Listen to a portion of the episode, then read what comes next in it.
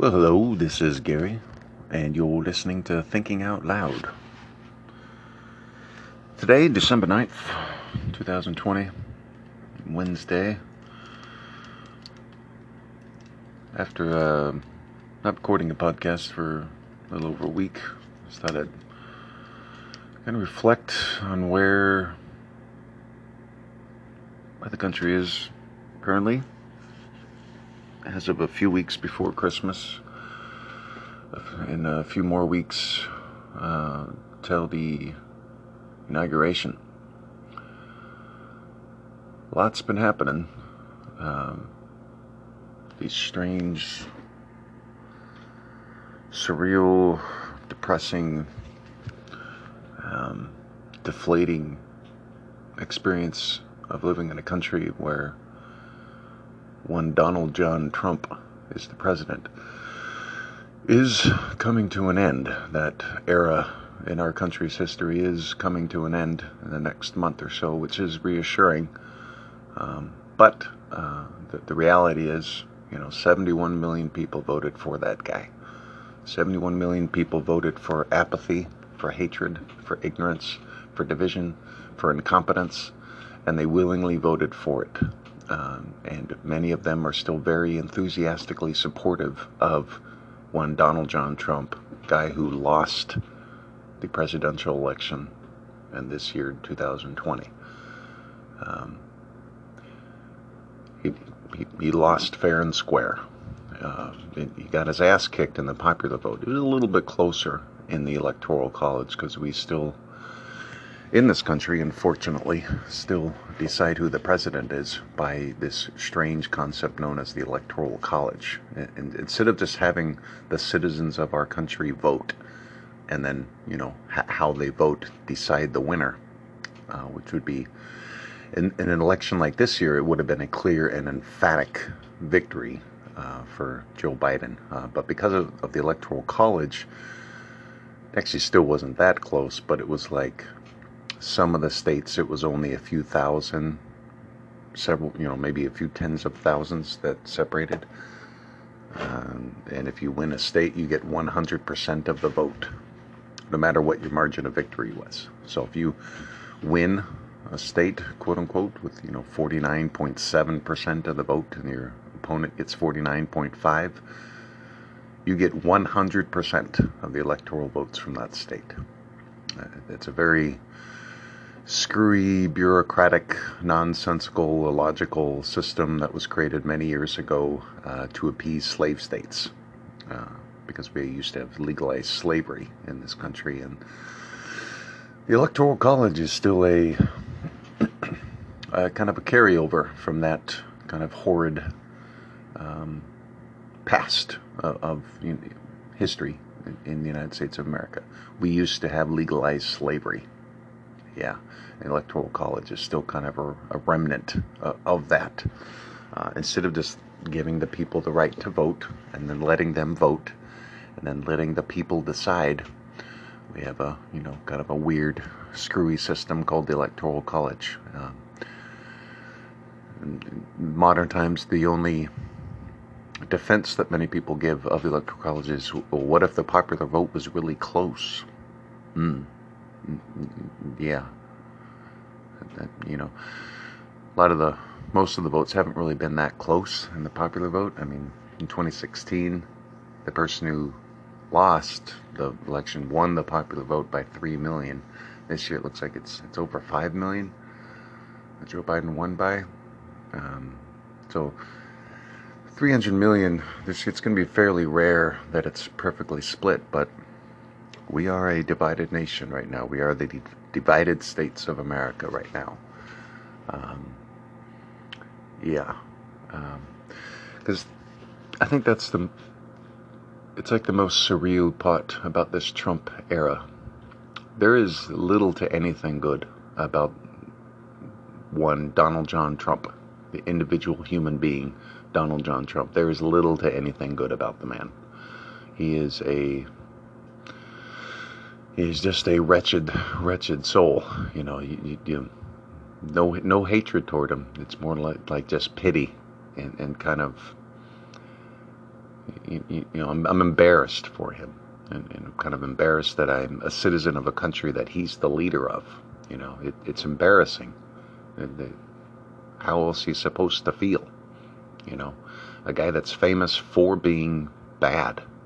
You know, for bankrupting companies, cheating on his wives, being racist, sexist, stupid, not caring about anything except making money and being more famous, and then becoming a game show host. That guy is has been president for the last four years. And after abusing his power and doing little to anything uh, as far as true leading during his four years to represent the people of all walks of life, just kind of being indifferent to the true duties of the job.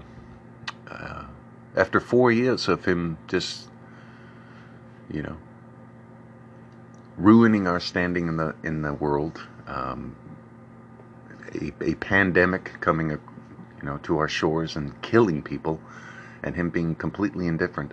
Seventy-one million people voted for him anyway. You, you know, and the Republican Party has, has stood steadfast behind Mr. Trump. Uh, before the election, Mr. Trump basically declares that he's going to challenge the results of the election.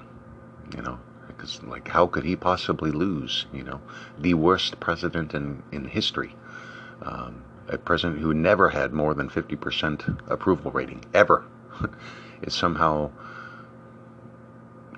you, you know believes that he's entitled to a second term anyway.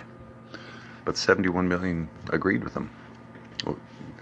So I get that's really the question moving forward. How do we how do we wake up those 71 million? You know, how do we get those 71 million back to the light, back to reason, logic, love as well, you know, love and logic.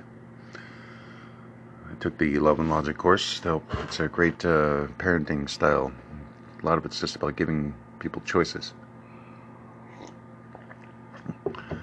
You know, do you want universal health care or do you want to pay $400 a month for uh, health insurance that does not cover all your health care costs? Which do you choose? Do you want health care as a right or do you want to pay $400 a month for health insurance? Which would you want? I mean, for me personally, I would definitely want universal health care. That would be awesome. Health care is a right, meaning when you, you get sick, you just go to the place that heals people and you get better and then you go on with your life. What a concept, you know. When the, you know, uh, humanitarian organizations go to third world countries, that's one of the first things they provide: healthcare and basic nutrition to the people that need it. Yeah, and they don't charge them a fee or anything. You know, they don't ask for a credit card or what what insurance are you under. No, they there's people that need healthcare, and so humanitarian organizations provide it for those people that need it. Um, we're in a weird place in our country right now, though, where the working class is falling way, way behind. Dow Jones is, you know, is skyrocketing up. Wealthy people are making massive amounts of money, but the people doing all the work are kind of being left behind. Many are becoming homeless, uh, don't have enough food to eat, and are really struggling. And uh, the response from Mr. Trump and the Republican Party is we don't give a fuck. Pardon my French. You know, they don't care. They, they just don't. Um, it, it's unfortunate that so many people want to believe and choose to believe that the Republican Party is the organization of Christian values and small government and fiscal conservatism. It's very unfortunate that people believe that because none of that is true. You know, none of those things that the Republican Party broadcasts to the world and, and says in the rhetoric is actually true in, in actual practice, in actual action. Fiscal conservatism? No. Uh, the budget deficit increased under Republican controlled leadership. Why? Because they cut revenues before they cut expenses. Yeah. Uh, it, it, it's so it's such a counterintuitive approach to balancing a budget. We're spending too much money, so let's bring in less money so that the amount that we're spending is way more than the amount that we're bringing in. Let's not try to match the money being brought in to cover expenses. Let's not make sure we're bringing in enough revenue to cover operation expenses. Let's just bring in less revenue first while still spending at this current rate, and that'll give us a better excuse to cut funding to programs that help keep the working class healthy and thriving. You know, uh, there's a certain indifference and apathy towards the working class among the Republican leadership. There's, there's this kind of an indifference and a lack of caring of what the day to day life is like for many in the working class, the paycheck to paycheck life of, you know, busting your ass and then getting a small stipend in return that, mm, y- you know, keeps you afloat, but doesn't really, you know, allow you to move forward or anything or move up the ladder. Many people are on that boat. But then, meanwhile, um, you know, there, there'll be certain big, massive corporations who have people in the executive leadership of said corporation who make millions of dollars a year. So obviously, that corporation is doing just fine. Uh, those types of companies will get money from the federal government, and the Republican Party will approve of such things. So, you know, it, it kind of goes back to the uh, you know the bipartisan thing, the two-party approach to representation in this government, you get two options basically. You get the Republican Party, which is the organization that protects the interests of the wealthy, and not just the wealthy, but like the ultra ultra wealthy, you know, the top 2%. That's who they represent. Uh, now, because the 2%, the wealthiest 2%, is only 2% of the population, Republican Party does indeed have to talk about a lot of other stuff to try to get working class people to go along with the Republican Party, the organization that protects the interests of the wealthy. So, in order for the Republican Party to properly, you know, represent the wealthy, they have to convince working class people who are not wealthy and are not going to be wealthy to vote Republican. One of the main ways is to demonize the Democratic Party, the one other option, basically. Uh, the Democrats are basically the lesser of the two evils. Um, there's corporate Democrats, there's progressive Democrats, there's justice Democrats, there's all these different types of Democrats because it's, you know, democracy. We're 300 plus million people of the most diverse population in the history of human civilization. And we get two options.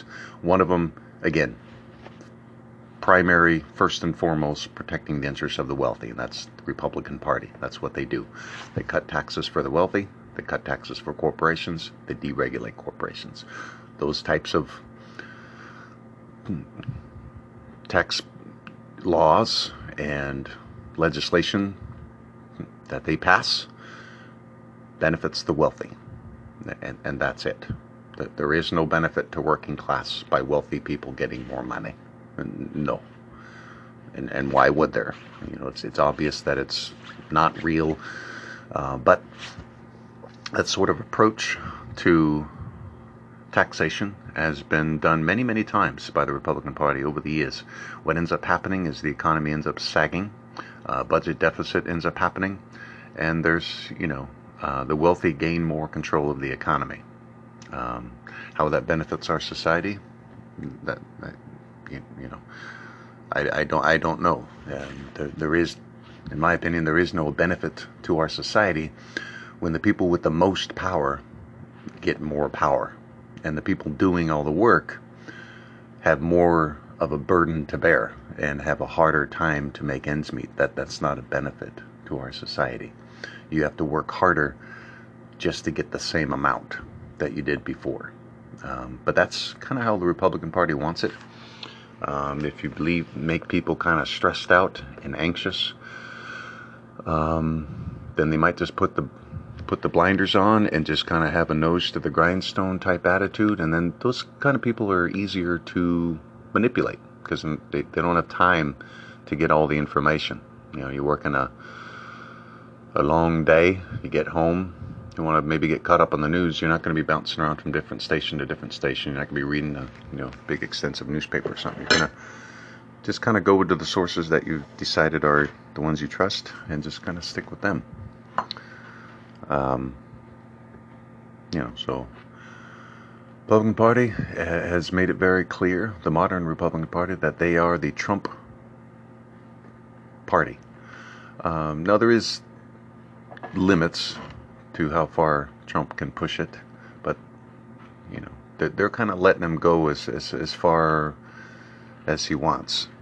Yes, the legal court cases have been th- many of them thrown out. Most of the cases that of Trump trying to challenge the election have been thrown out because you know there, there's no evidence. Um, you know, having a political rally where you just say a bunch of dumb shit with no evidence is one thing. In a courtroom, though, you, you need evidence. Uh, you know, you, and you also have to tell the truth, the whole truth, and nothing but the truth.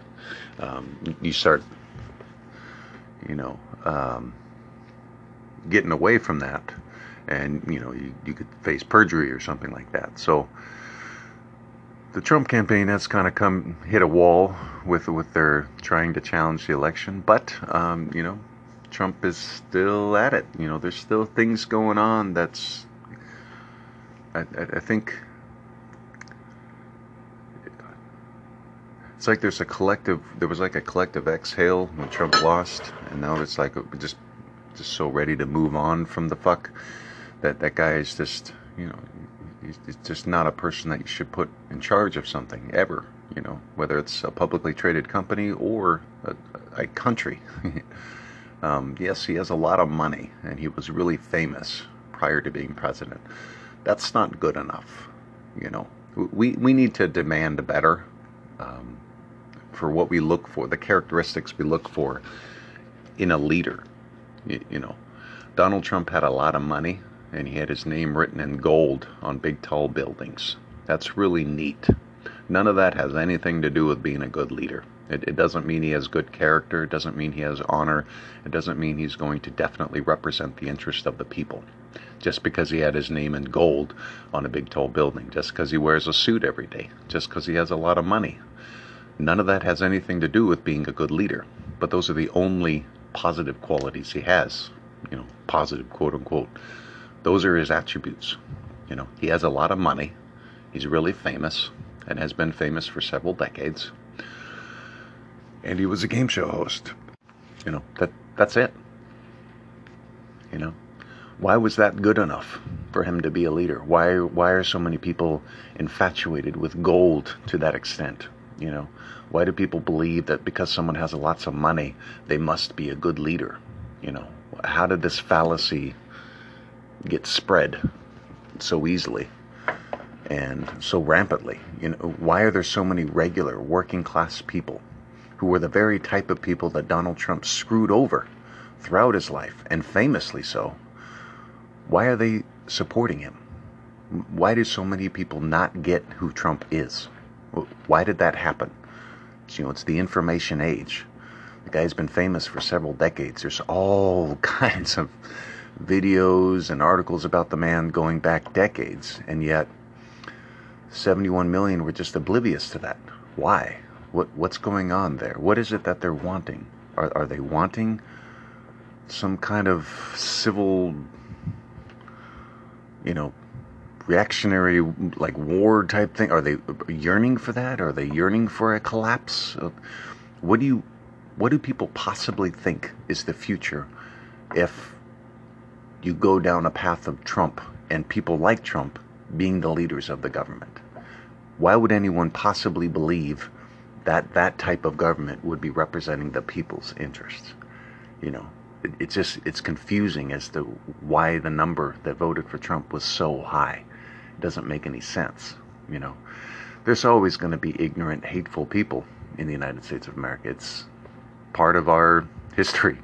You know, it's it we've you know we've always had people that were hateful, vengeful, prideful, ignorant of reality and who made poor choices because of their, you know, hateful and ignorant biases.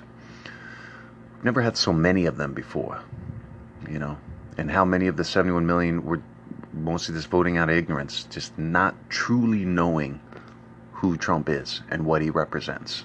And but why did they not know?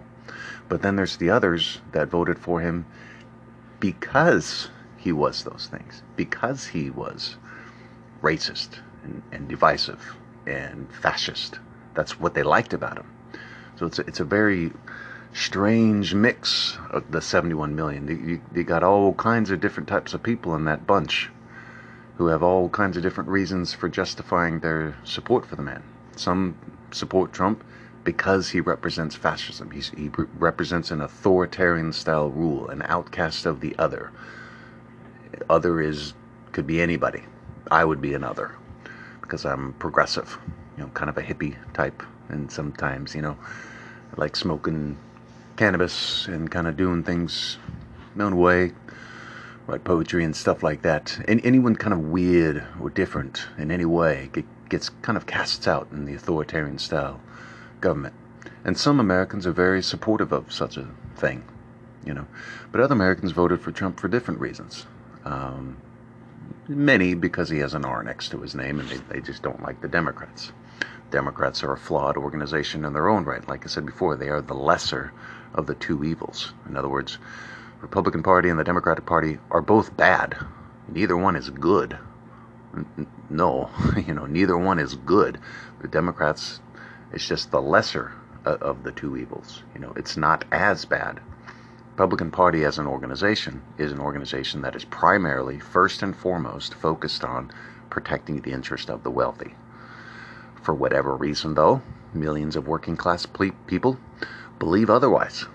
You know, they'll they'll vote for the Republicans because, you know, um, you, you, know, uh, pro-life or whatever, or uh, banning gay marriage or something like that, or the Democrats are going to instill socialism. Meanwhile they'll they'll be fully supportive of and excited about socialism for the wealthy. You know, Socialism for the wealthy is totally fine. So tax cuts for the wealthy and creating new tax loopholes for the wealthy that, you know, certain tax offsets and things like that that are only going to benefit the wealthy.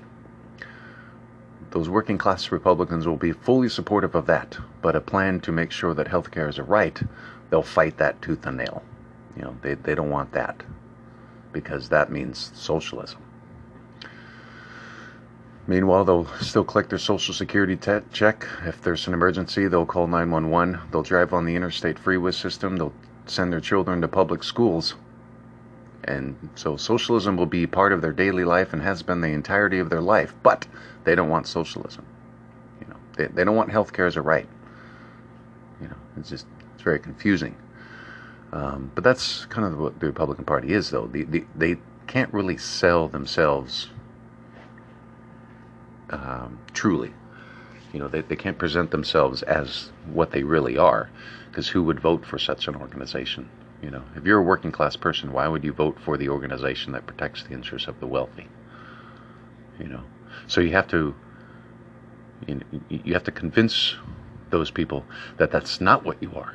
You know, that you're that you're something else, or just that the other option is bad. You know, and then somehow that by default means that the Republicans are better or something. Um, but lots been revealed in this Trump era. You know what? I mean, I always, you know, I never had much um, inclination to vote Republican, even prior to Trump. You know, here and there maybe, but you know, by and large, they kind of seemed especially the ones like on TV with the R's next to the name Mitch McConnell, Ted Cruz, Marco Rubio, um, Kevin McCarthy, Jim Jordan, um, Matt Gaetz. You know, they're just assholes. You know, dipshits. When I was younger, you know, Newt, Gingrich and uh, uh, Trent Lott, and you know, there, there's just a bunch of them. They were just assholes. You know, they they just they just didn't seem to care about much of anything. You know, um, and it was all kind of vague terms like big government, small government, and you know, fair taxation, balanced. Ta- but they're all just euphemisms for, you know, making the wealthy more powerful is what their true objective is. You know, you know, the business or party. Well, what type of businesses? You know, is the Republican Party uh, an organization that creates opportunities for small business? No, not really. Big business, though, yeah. Big, massive corporations, they're they're fully supportive of. That's why, you know, a lot of their people will talk a lot about the Dow Jones Industrial Average. You know, the Dow Jones Industrial Average goes up 2.6% and you own zero shares of stock. What does it mean for you that the Dow Jones Industrial Average went up? Person who does not own any shares of stock. The answer is nothing. yeah, it means nothing. Yeah, if you don't own stock, of, you know, shares of stock of any of the companies that are cha- traded on the Dow Jones, that are under the Dow Jones Industrial Average, then it has no effect on you. You're not getting anything. You're not getting some of that. Oh, oh, the economy's doing well because the Dow Jones Industrial Average went up. Nope. It doesn't necessarily mean the economy's doing well. You know, the economy's there's a lot of a lot of different things going on with the economy. It's not just the value of big, massive corporations. You know, that's may or may not be an indicator of how well the economy is doing, but it's it's kind of a misnomer um, because these are just big, massive corporations that people with enough money to buy, you know, a few hundred shares at a time of these companies is a very select group. So it's not really, you know, it's not truly representing how the economy as a whole is doing. It's just the people that can afford to buy stock are doing that, and the value of their ownership stakes has gone up or down or whatever. But if you don't own any shares, you're, you're not getting anything. There is no gain for you. Nothing. Companies that got those gains, are they going to pay their employees more? No. Why would they do that? That's not their objective. Corporation's objective is to earn a profit and to increase shareholder value. That's it. It's not to create a better way of life for the people working for the corporation. so it's not what a corporation does.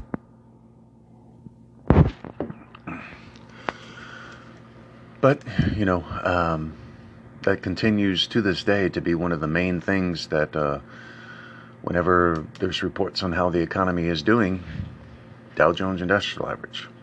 But what percentage of Americans actually own any sizable, you know, amount of stock? Pretty small portion. You know, most of the stocks traded on the New York Stock Exchange, most of those shares are owned by a small, pretty small group of people, you know, percentage wise. So, if you don't own any of those, you're not getting anything. You know, you're not you're not making any gains. Better test of the economy is what's the literacy rate? What's the infant mortality rate? What's the life expectancy? What percentage of Americans are able to access nutritional food? You know, fruit, produce, you know, and how far away is it? What percentage of uh, Americans are have a home? You know, and a way to get to work and stuff like that. And uh, what percentage of Americans are working and earning an income and, and earning an income that's good enough to, you know, earn a living. You know, working class people work for a living in the most literal sense of the word. You, you, if you want to stay alive and continue to have food to eat, a place to live, you have to work. There is no safety net. Now, if you're born into a different class, and this is the group that the Republican Party represents, it's known as the ultra affluent um, members of society. These are people that are born into wealth. Mr. Trump is, you know, your cl- kind of classic example of someone born into ultra affluence. Um, those working for a living concerns that the vast majority of working class people have Mr. Trump has never, ever, ever had to experience, ever. Not, not once. N- no. Um, no, he he was born wealthy. You, you know, he was a millionaire by the time he was eight or nine years old because of the money that his father was putting into a trust fund for him. Over the course of Donald Trump's life, he inherited over 400 million in today's dollars from his father. Okay, so he's never had to work for a living. And again, work for a living in the most literal sense. If you want to stay alive, continue to have food to eat, access to shelter, you need to work. And hopefully, the amount that you're working is enough to replenish the energy that you spent working. If it's not, uh, that becomes a tough situation uh, to make a living. You know, if you're if you're burning a ton of energy, you know, and it's expending a certain amount of money to do a job, uh, if all you're making back is basically a reimbursement for the energy spent and the costs involved to get to work and all that kind of thing, well, then you're just kind of staying afloat, but you're not really moving up. Republican Party is an organization that would really prefer it to stay that way. They don't like the idea of a level playing field. Now, level playing field is a term that gets used a lot. Um, whenever I played rugby back in the day, we my team would always play the other team on a level playing field. Yeah. Level playing field. It's a level pitch. No. One team might be decidedly better than the other team. Uh, one time a, we were playing a match where the other team was just they were kind of hobbled by injuries and stuff and I think they showed up with only 15 dudes and then one of them like had a one of his ribs cracked in the middle of the game so they were basically playing with like 14 and a half games for most of the game and we had a full side so needless to say uh, we, we beat them up pretty good. Uh, it was like over hundred something to whatever. Um, but I've also been on, but it was a level playing field, you know, the level playing field in the most literal sense. It doesn't mean that everyone's equal. It, it just means you're allowed to compete, you know. Um, and then there was another match where it was a level playing field against a team that was sort of like a semi-pro rugby team. Uh, they had actually, you know, big sponsors and stuff like that, but we we played them on a level playing field. Uh, they were just way better than us, and they beat us like 55 to nothing in a sevens match, which is, you know, a pretty big blowout in a sevens game because they're only 10 minute halves. So, but you know, we had we had you know, seven guys against their seven, but they were just a much better seven. But it was a level playing field, you know. Level playing field means you're just allowed to compete. There's not barriers to competing, uh, you know, or whatever. Um, so level the playing field in the U.S. would mean certainly that the working class are allowed to go to a hospital when they need to get checked up, when they get hurt, injured. They just go and get healed and get better, you know. Um, and what does that mean for them? Well, it means they're able to be more productive. You know, it, means they're healthier.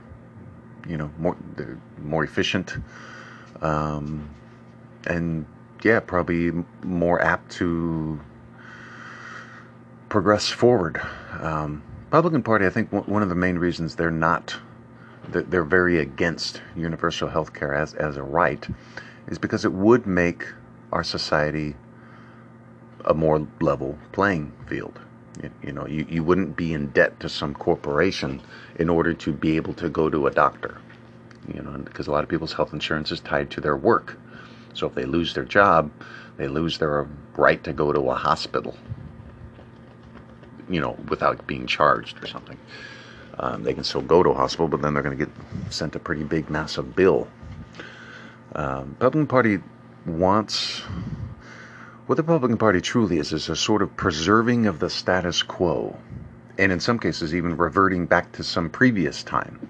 And that's what you get in some of the most extreme um, far right, where they want to. The way it is now is not even is not good enough. Let's go back to the way it was 50 years ago, and uh, they'll sort of praise the, some sort of idyllic view of the past um, which a lot of times involves ignoring certain,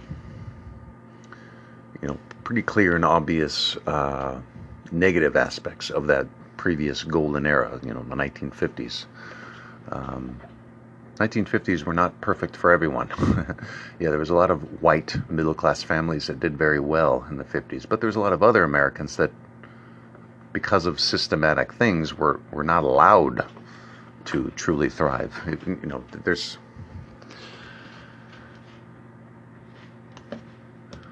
But, you know, that that's kind of what modern Republican Party wants, and that was kind of Trump's whole thing: make America great again go back to this previous era. Yes, there was more overt systematic racism back then, but that's what he wants.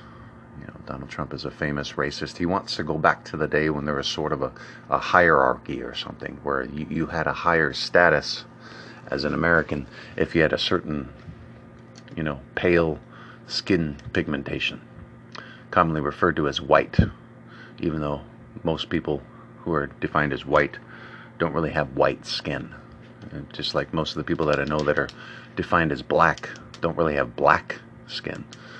I've known a few people.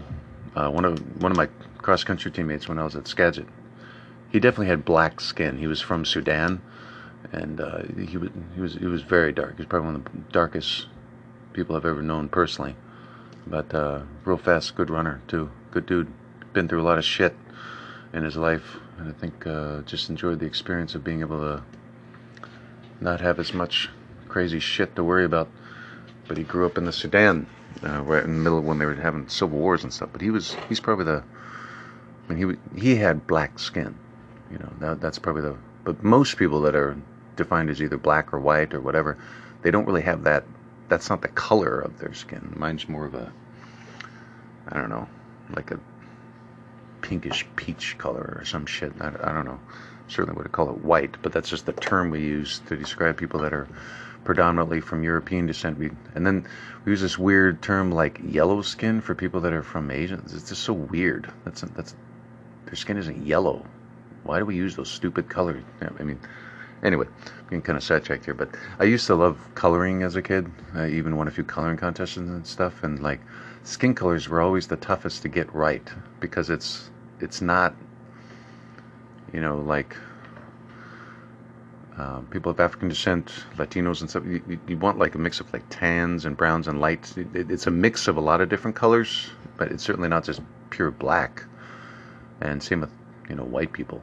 Uh, you, would, peach would work best, uh, or apricot or something like that to kind of get the a similar skin pigmentation of a so-called white person. But you know, those specific words to describe people's skin color was came up with years and years ago even though the reality is there's a lot of nuance if you're going to describe someone's the color. What what is color and what is it what is your true uh, skin color you know? I certainly wouldn't say mine's white but you know whatever it's just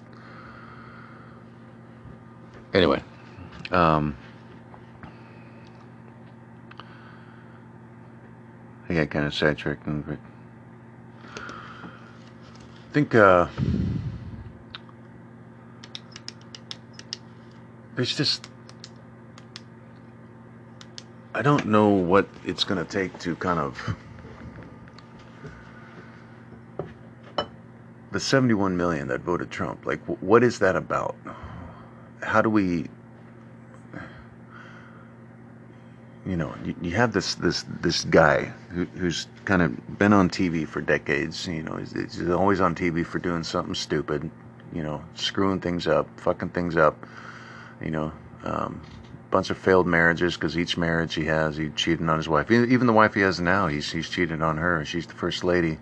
Uh, he cheated on her with a porn star and then paid money to the porn star to stay quiet, and then also did the same with the Playboy centerfold as well um, you know, bankrupted companies. He would say racist, stupid things, sexist things. He was just kind of a whore for publicity. And then he became a game show host.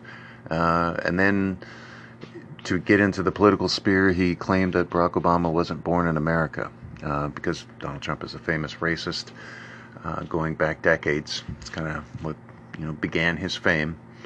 But know, for years and years, he would just claim that Barack Obama wasn't born in America, and this somehow legitimized him as a political candidate You know, it's just amazing. He had run for president many times and never was taken seriously because he's Donald Trump, a cartoonishly stupid and bad person in, in every sense of the word. There's not really anything good about the man. He just loves being on TV and he loves money. And, that, and that's it. you know, he's, he, he's just kind of a sociopathic narcissist who was trained to be that way. You know, um, yeah, it, you know, he, he was trained to be a win at all costs type, no matter if you have to cheat or hurt people or steal or whatever. You know, he, he was raised to be a cruel, ruthless person. The epitome of his, you know, what's the term? To just be the, you know, the chip off the old block of his father and, and kind of the, you know, he wanted to be just like his father. And he achieved that. And then some. You know, you know, he, he, he exceeded his father's ruthlessness and cruelty exponentially.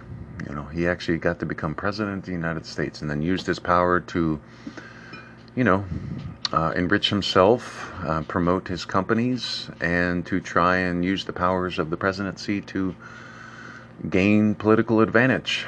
Um, and then 71 million voted for that.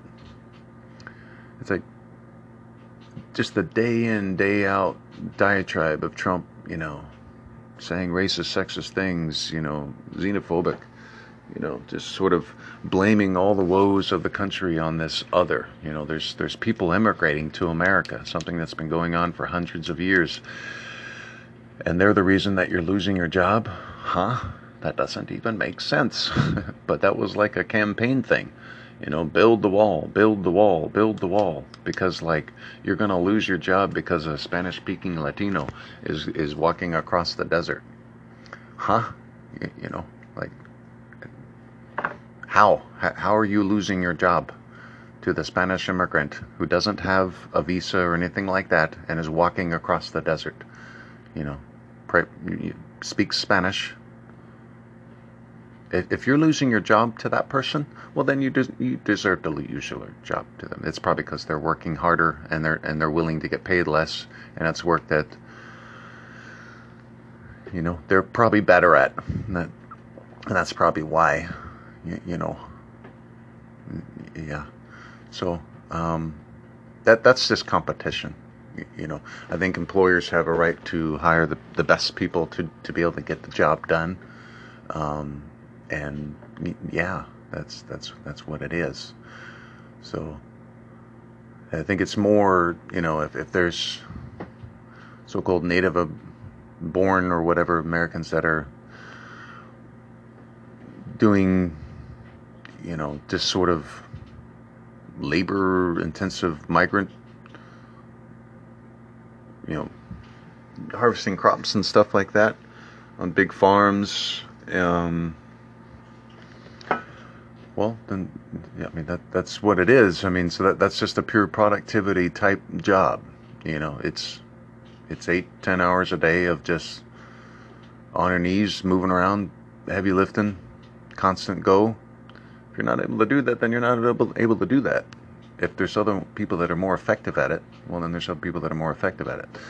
And I think that the people that are willing to do that work and they're willing to walk hundreds of miles just to get that shitty job that's not going to pay a whole lot, but it's just the chance, then we should make sure those people get their paperwork so that they can, so it can be legal and all that.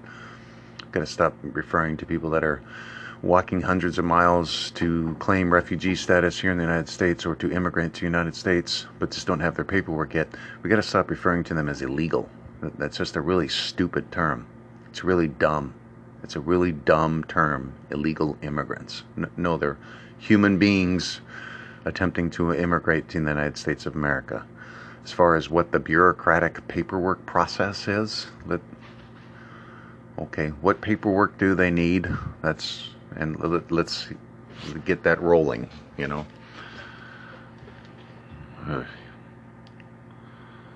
But it's just, you know, I think one of the biggest ones that I have a problem with the 71 million that voted for Trump is the uh, the Trump administration's policy of child abuse. Uh, you know, it, it's it it's a policy of child abuse. That there's no other way to put it. Yeah.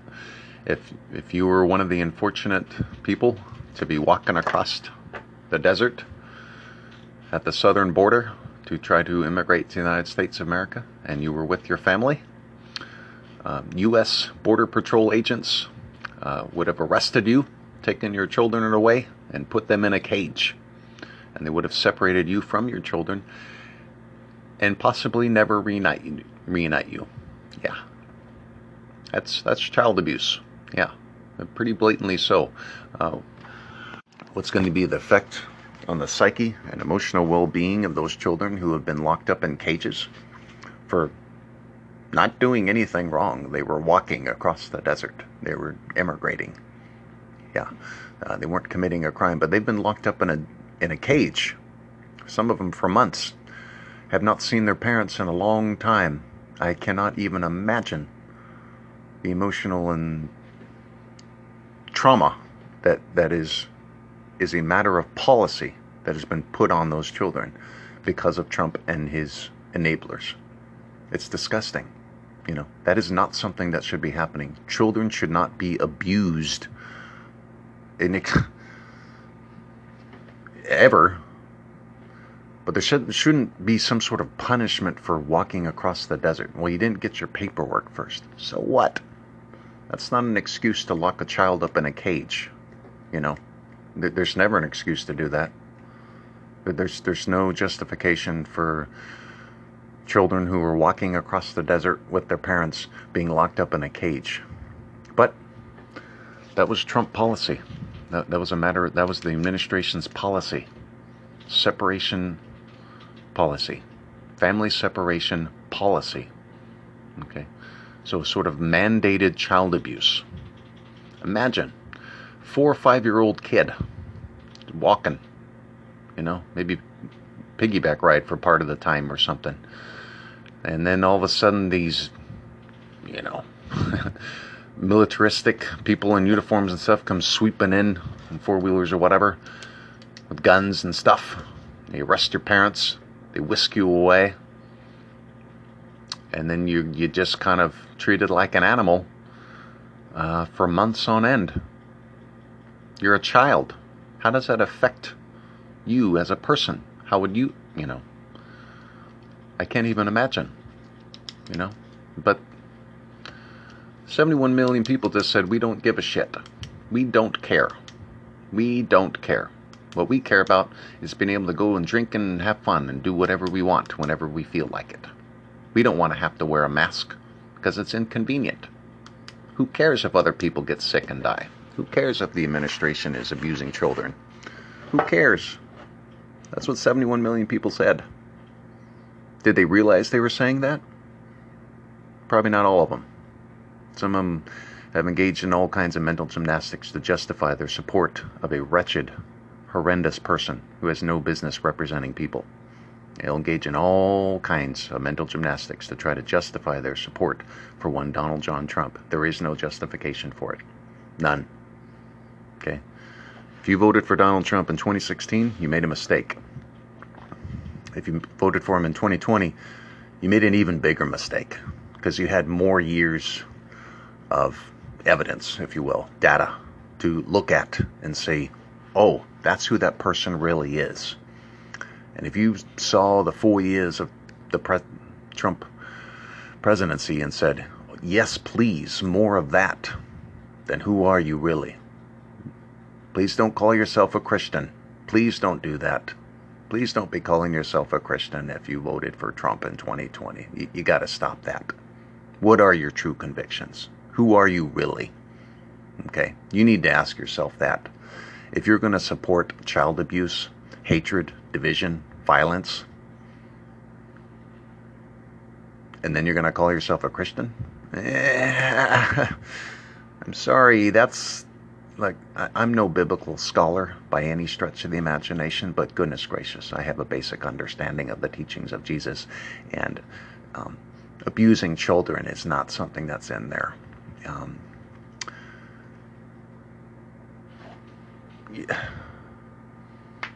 Making it harder to heal the sick it, it is not a, a, principle of the teachings of Jesus.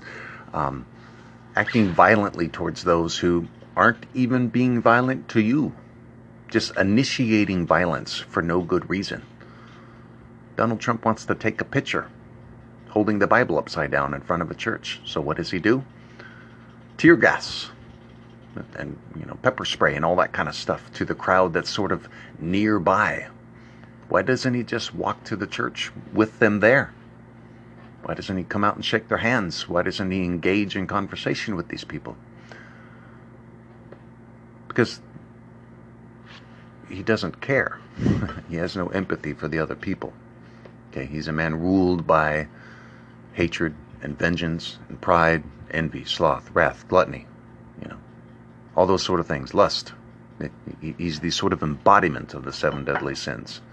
So if you voted Trump in 2020, you, you got to look yourself in the mirror a little bit more. If you're calling yourself a Christian, what are your true convictions? Yeah, maybe the church you go to, the pastor is telling you to vote Republican. What is that person's true convictions? That human being, that pastor, is a person.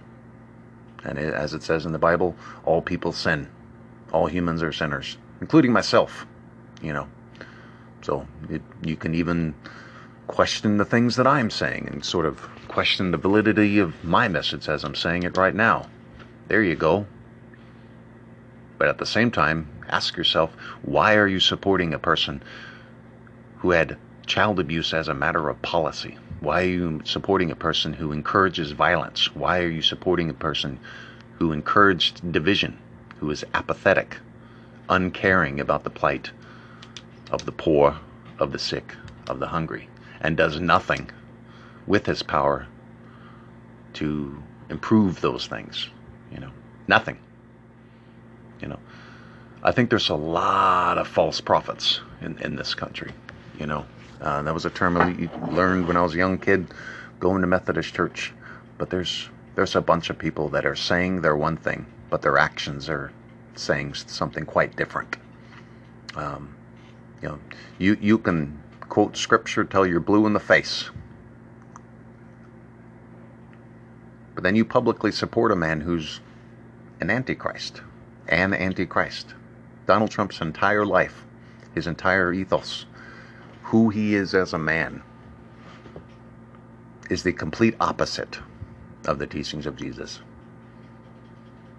You know, and yet 71 million. Now, obviously, not all 71 million of those people are claiming to be Christian, but a lot of them are.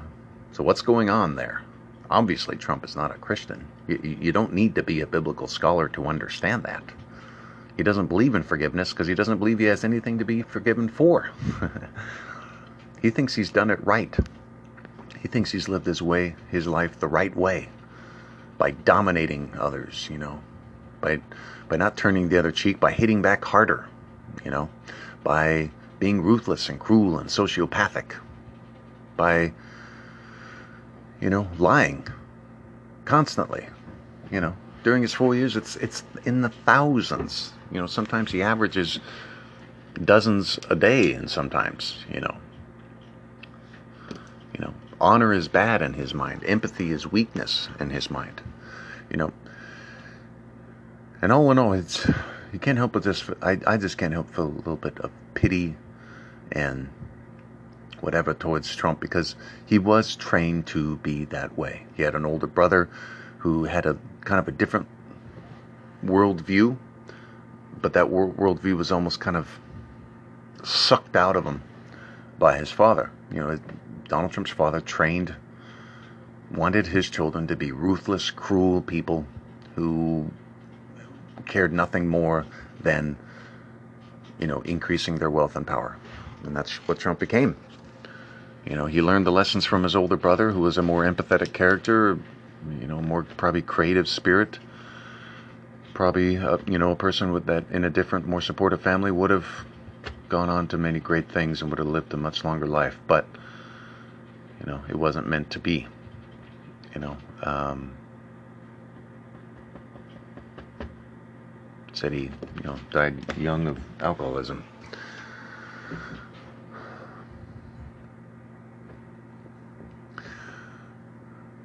So I, I'm still, you know, somewhat hopeful for the future, but I don't really know what to think of this country anymore. I mean,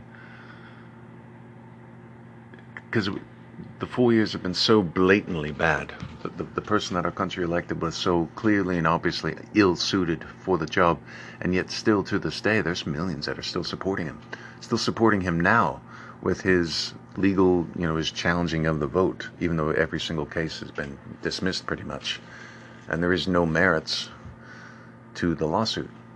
It, it's all bullshit. Millions of people are still supporting him anyway. You know, so what? How do we get back those people back to the light? What is, what is the path? You know. You know, for me, it's it's if you focus on just the basics. Do unto others as you would have them do unto you. Forgive our trespasses as we forgive those who trespass against us.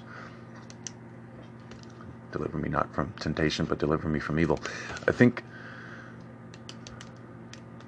it when people focus on the more the, the, the you know the teachings of Jesus, you know the, the scriptures, and get less bogged down in the details.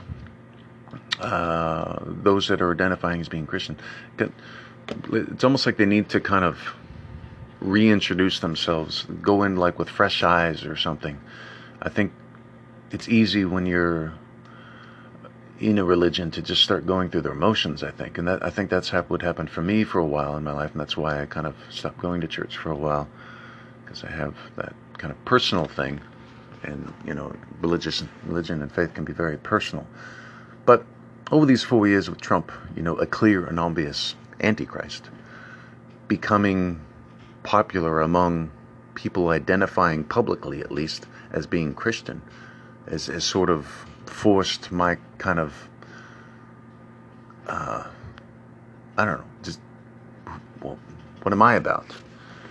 You know, the teachings of Jesus have been very helpful for me, and it's been a sort of a foundation in my life throughout my life, regardless of what you know my personal family may may feel because I don't go to church much and stuff. You know, I know what I know what my faith is. You know, and, and I know what my spiritual roots are. And I, I know what kind of what confirmation was for me.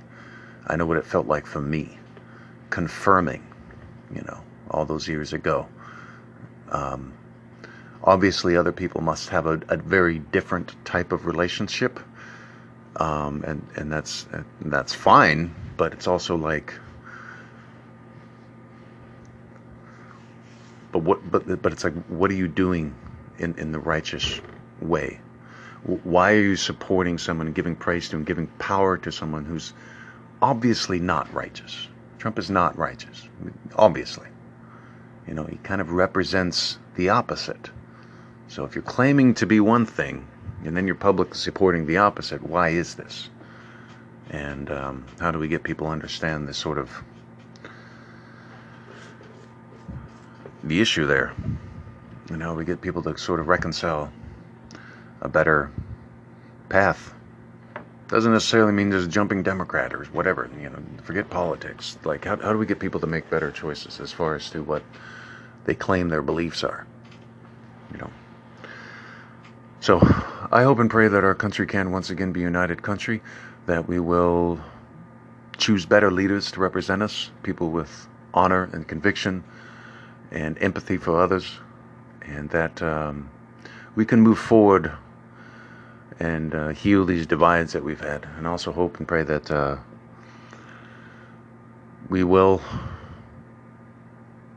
recover from this coronavirus thing and that we'll also have time to kind of heal from it and maybe maybe and just kind of reflect there's been a lot of people that we've lost you know these are citizens of ours brothers and sisters and mothers and fathers and all that thing so